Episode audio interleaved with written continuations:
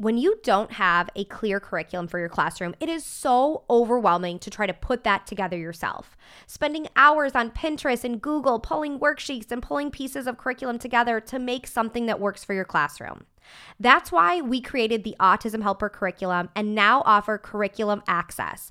Curriculum Access gets you access to all levels and all subjects of the highly differentiated, evidence based Autism Helper curriculum. You can have students working on letter identification and working on parts of speech at the same time in our easy to use curriculum. We currently have hundreds of teachers using Curriculum Access from all over the world with consistently rave reviews. I want you to join that group of teachers. Now is the time to ask your administrators for curriculum access. We have an email template ready to go so you can ask them to set up a demo. Your administrators can jump on a live call with our team members to see everything that's included in the Autism Helper curriculum access. Next year, let's reduce the overwhelm. Let's start the year out with a path and a plan and resources to meet all the diverse needs of your students. Let's make next year the year of curriculum access. Head over to the show notes to learn more. Hi, I'm Sasha Long, special ed teacher and board certified behavior analyst. Welcome to the Autism Helper podcast. I'm here to explore different strategies to improve the lives of individuals with autism.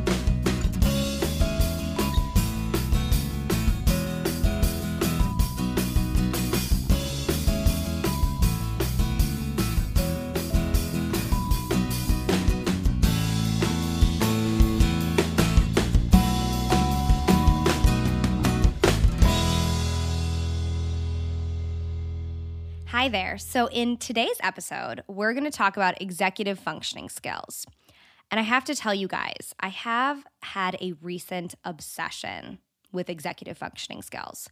This really wasn't on my radar prior to maybe a year or two ago, but once I started learning about what executive functions are and how they can impact our lives and our children's lives and how much they overlap, I kind of became obsessed because there's so much to it. And the more and more that I learned about what executive functions are, the more I could see how deficits in this area really affected so many components of students and children's lives and really so many components of adults' lives. As we start getting into the types of skills under the executive functioning umbrella, you'll start to identify things that you struggle with, because I know I did. So, executive functions are a set of processes to get things done to achieve a goal. They're skills to perform or execute a task. These skills work together, and a weakness in one area affects the overall ability to perform a task. Kids that tend to struggle with executive functions are a lot of times those kids that fall into the category of, man, they've got such great academic knowledge, they have so many great skills. I'm just not seeing those skills demonstrated on a regular basis. As a parent or as a teacher, it's frustrating because you're like, I know they know what to do. Why won't they do it? Why won't they show me that they know how to do it? But a lot of times, it's these executive functions that get in the way of demonstrating skill mastery because there's more to an academic task or a social skill interaction than just the actual concept that's at the root. There's a lot more involved. What's exciting is that all executive functions involve behavior, and behavior can be learned, can be strengthened. We're not just stuck with the level of executive skill functionings that we have when we're born. We don't stay there. We continue to learn and develop new skills as we get older and older. Well, with our kids, we might need to take more of a direct approach for our instruction on executive functions. We need to approach teaching these skills with the same rigor and the same thoroughness that we approach all of our academic instruction. Because to me, this is as important, arguably more important than the academics. Because if you don't have these skills in place or these skills that are building and developing, you're going to continue to struggle with some of these academic areas. Executive functions help us do two important things that you and I do on a regular basis. They help us inhibit and shift. They help us stop an impulsive act. They help us think about the consequences of our behavior. There are things that we want to do all the time that we don't do. I would love to just eat a huge pile of donuts or lay on the couch or tell someone when they annoy me, hey, you annoy me. But I don't do that because I'm able to inhibit. I'm able to have emotional control and think about the consequences of my actions. If I say, hey, you annoy me to my boss, there's going to be consequences, right? I'm able to identify that and not just act impulsively. Then we're able to shift. We're able to transition between activities and topics and ideas. We're able to be flexible. We're able to go from preferred to non preferred activities. That's a hard skill in there. Challenges in executive functions are going to impact a lot of areas of an individual's life. It's going to impact making and maintaining friendships. If you have limited working memory and you can never remember a friend's name or what they talked about yesterday, it's harder to make those connections. If you struggle with emotional control and you say the first thing that comes to your mind, like, oh, that dress makes you look fat, it's going to be hard to make and maintain friendships. Challenges in executive functions also involve issues with following classroom rules and school directions. There are so many skills involved in being part of the school and classroom community. You have to plan and prioritize and organize and wait and take turns and ignore peers and all that inhibiting and shifting, like we were talking about. It's going to have big impacts also on academic engagement and reading comprehension, especially because when you are working on an academic task, like I said, there's a lot more involved than just that task. We need to get started. We need to sustain attention. We need to inhibit an impulse of doing something else in that moment. We need to be persistent to complete a task all the way until it's done. We have to be flexible when maybe what we thought was the right answer isn't the right answer. So there's all kinds of skills involved in making progress on academics that tie into those executive functions. Okay, so I've already touched on a few of the executive functioning skills, but I'm going to list them all right now. So there's 11 main ones, and I'm going to list them kind of in order from the way they develop as kids get older, but it's no hard fast rule as of course nothing is. So the 11 skills are response inhibition. So being able to inhibit, being able to think before you do something and not just act impulsively. Then we have working memory, being able to remember something while doing something else. Then we have emotional control. This is where we can identify things that are big problems and small problems and be able to not overreact. Then we have sustained attention. So, keeping our attention on a task despite boredom or fatigue. This is a hard one, right? Then we have task initiation, getting started on the task right away when it's given to you. Next, we have planning and prioritization. So, creating a plan on how to um, develop a task or activity and then following the plan. So it's really two big steps there knowing the plan and then executing it. Next, we have organization, creating systems for where things go and then following those systems and utilizing them on a regular basis. Then we have time management. Ooh, I hope, I bet a, a bunch of you right now are like, I bet this is one that I struggle with knowing how long activities take, being able to plan your time accordingly so you arrive to places on time, and being able to estimate how long things take accurately. Then we have persistence following a task through until completion, following a goal until you achieve it. This is where we talk about a lot of our longer term goals, those big things that take months to accomplish. We want to be persistent and maintain on that path. Then, flexibility, rolling with changes. When something unexpected happens, being okay with that. Also, having the emotional control to not overreact. And then, last, metacognition being able to self monitor and identify things that you're struggling with, remedy the situation by adding strategies, and following through on any systems you've put in place to monitor your own behaviors. So I hope that list of skills kind of piqued your interest because, like I said, when I started really learning about executive functions, not only did I see how so many students on the spectrum struggle with these skills, but I also saw how I sometimes struggle with these skills, and my family members and my friends struggle with these skills. There were probably some, as I listed the skills, that you were like, oh, yeah, I know time management is my issue, or organization is something I need to get better on. So, let me give an example of how these skills really work together and overlap, and how you and I use these skills all the time. So let's take an example of something you and I do on a regular basis going grocery shopping. Now, there's some people that love going grocery shopping. I am not one of those people. I do not love going grocery shopping, but it's a necessary evil, right? We got to eat. So let's go through the steps of going to the grocery store.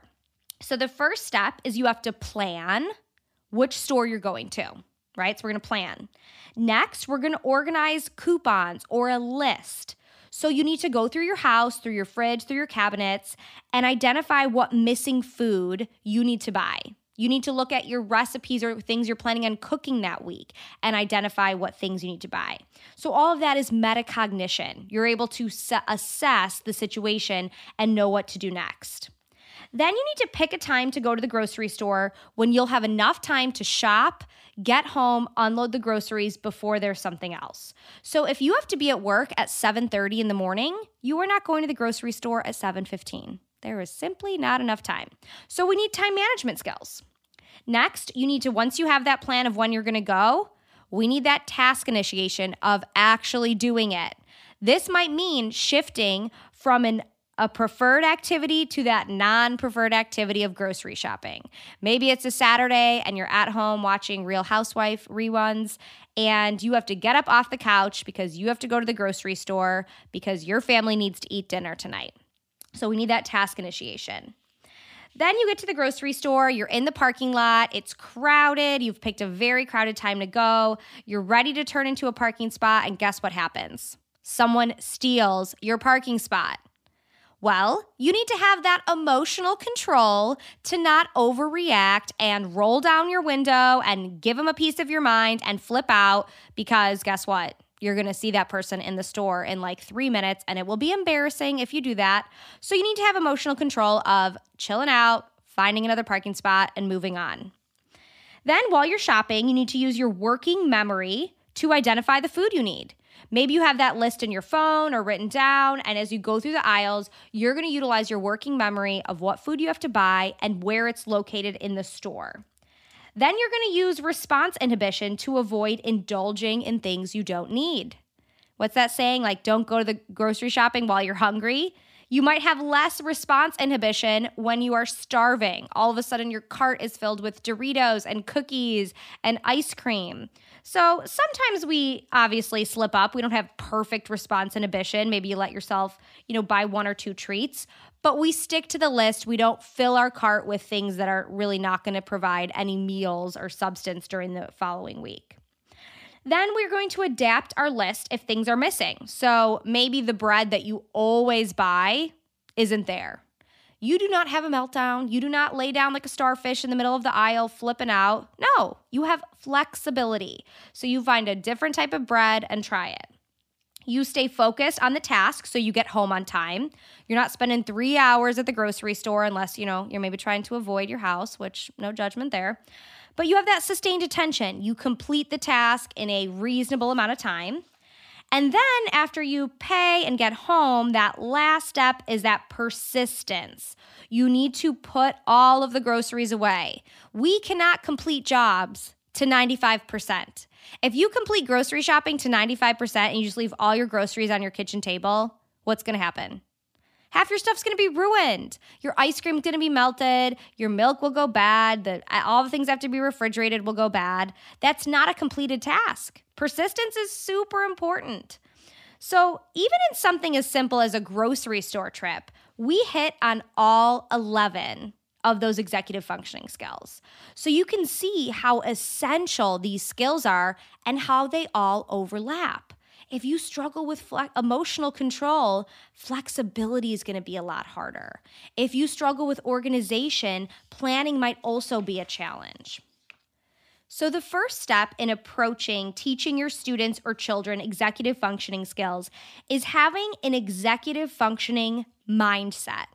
I kind of think about this as a combo of a growth mindset with those executive functioning skills thrown in. It's really like a, a growth mindset approach to building executive functioning skills. So, when a student is having a challenging day, a challenging moment, or they're not succel- eh, succeeding or excelling on an activity like you would have thought, it's easier to say, he doesn't care, he's lazy, he should know how to do it. That's easier. Instead, have that executive functioning mindset. Think about, man, what executive functioning skills is he missing? Is he struggling to pay attention during history class because he has low emotional control and he has low sustained attention? And those are skills that he just doesn't have yet. If you remember episode two of the podcast, which was a long time ago, but still one of my favorites, we talked about the power of yet. Those three little letters have a big impact. There's a whole different message in saying he doesn't have time management skills period. And he doesn't have time management skills yet. That means there's about to be a plan.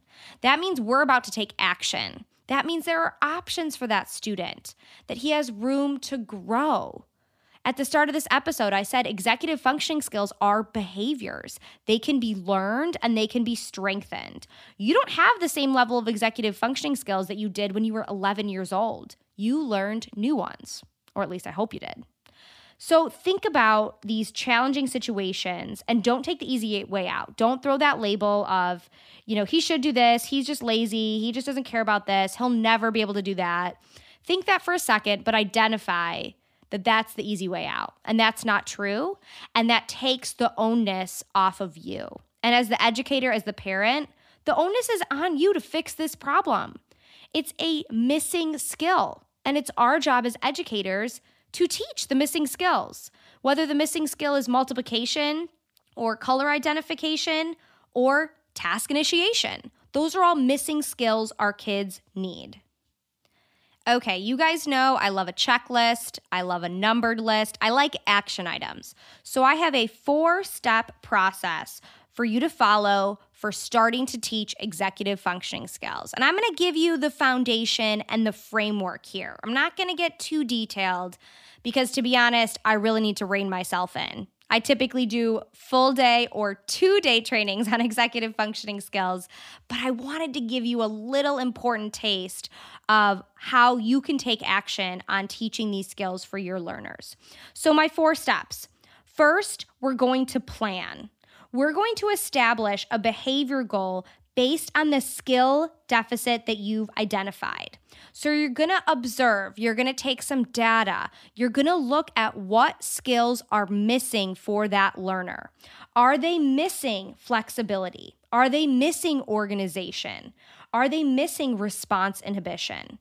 Then you're going to develop a goal of what they should be doing right? We're identifying that alternative behavior, not, you know, Johnny never puts his homework in the right folder. Well, what do you want Johnny to do instead? Instead, I want Johnny to put his homework in his homework folder and put his homework folder in his backpack. So, the goal that you're going to write here is the alternative. If they had perfect mastery of that executive function, what would it look like? When Johnny is has a situation where there is a change that he's not aware of, Johnny will say, okay, oh well, and carry on with the change. That, oh my gosh, that's perfect flexibility. That's what I want to see. So write that goal, not in the negative, not like Johnny will decrease his inappropriate behaviors according, you know, when there's a challenging change. Nope. We're writing the goal with the alternative behavior in mind. We're writing it from the positive. Second step, you have your goal. You've identified what you want to see more of. Now you need a procedure for teaching that skill. They're not going to pick up by osmosis. They're not going to pick up by just seeing it happen. You need to directly teach this skill. Set up a rubric, set up a checklist, set up a visual cue, do modeling, do role play. There's all kinds of great ways that you can directly teach and follow through and fade your prompts on how the student can demonstrate this new skill that you're teaching them. Three, you want to plan your environmental supports. What can you set up in your classroom and in your school community to help this learner be more successful?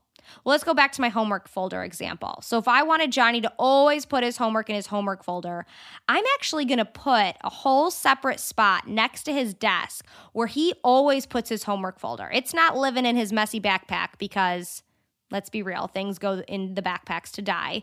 He has a whole separate spot next to his desk where his homework folder is going to go. That's the only thing that's going to go there.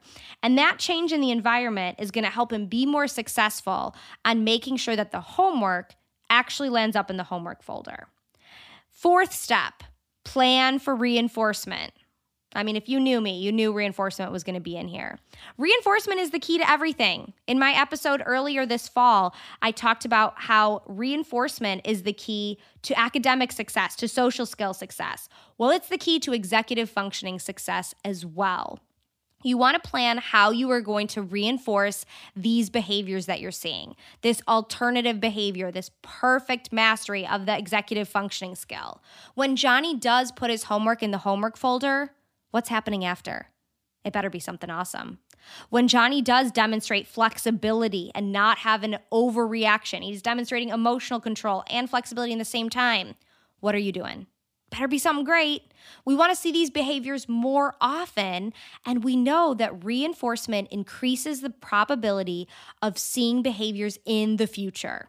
So, if we want to continue to see mastery of these executive functioning skills, that reinforcement has to be there.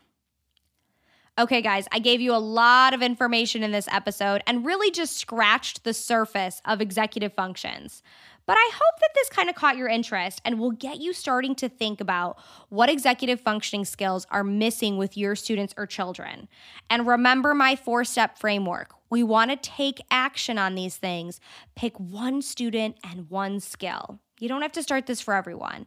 Start to go through this process of directly teaching this skill and see the impact that it can have in so many areas of this student's life.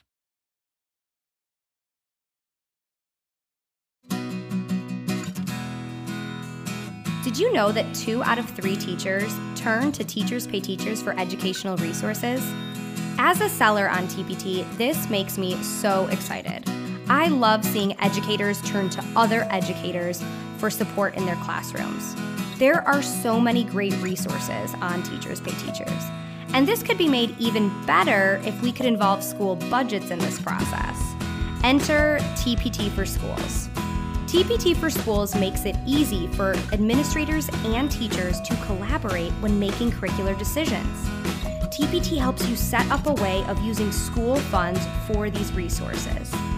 This is a new program, and there's already over 5,000 schools registered. In the special ed world, this is even more important because we don't have that many resources, and the resources that are provided for us might not be so appropriate for our class. To learn more about TPT for Schools, visit schools.teacherspayteachers.com. Thanks for listening to the Autism Helper podcast. If you liked what you heard and want to hear more, hit subscribe. It would mean a lot to me if you left some feedback.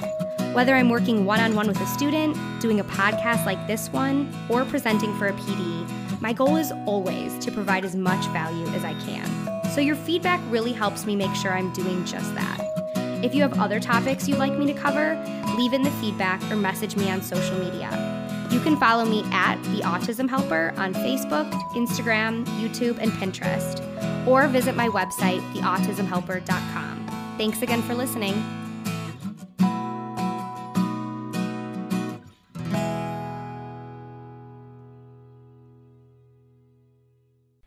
Having the right resources for your classroom is essential to making sure your classroom is running smoothly.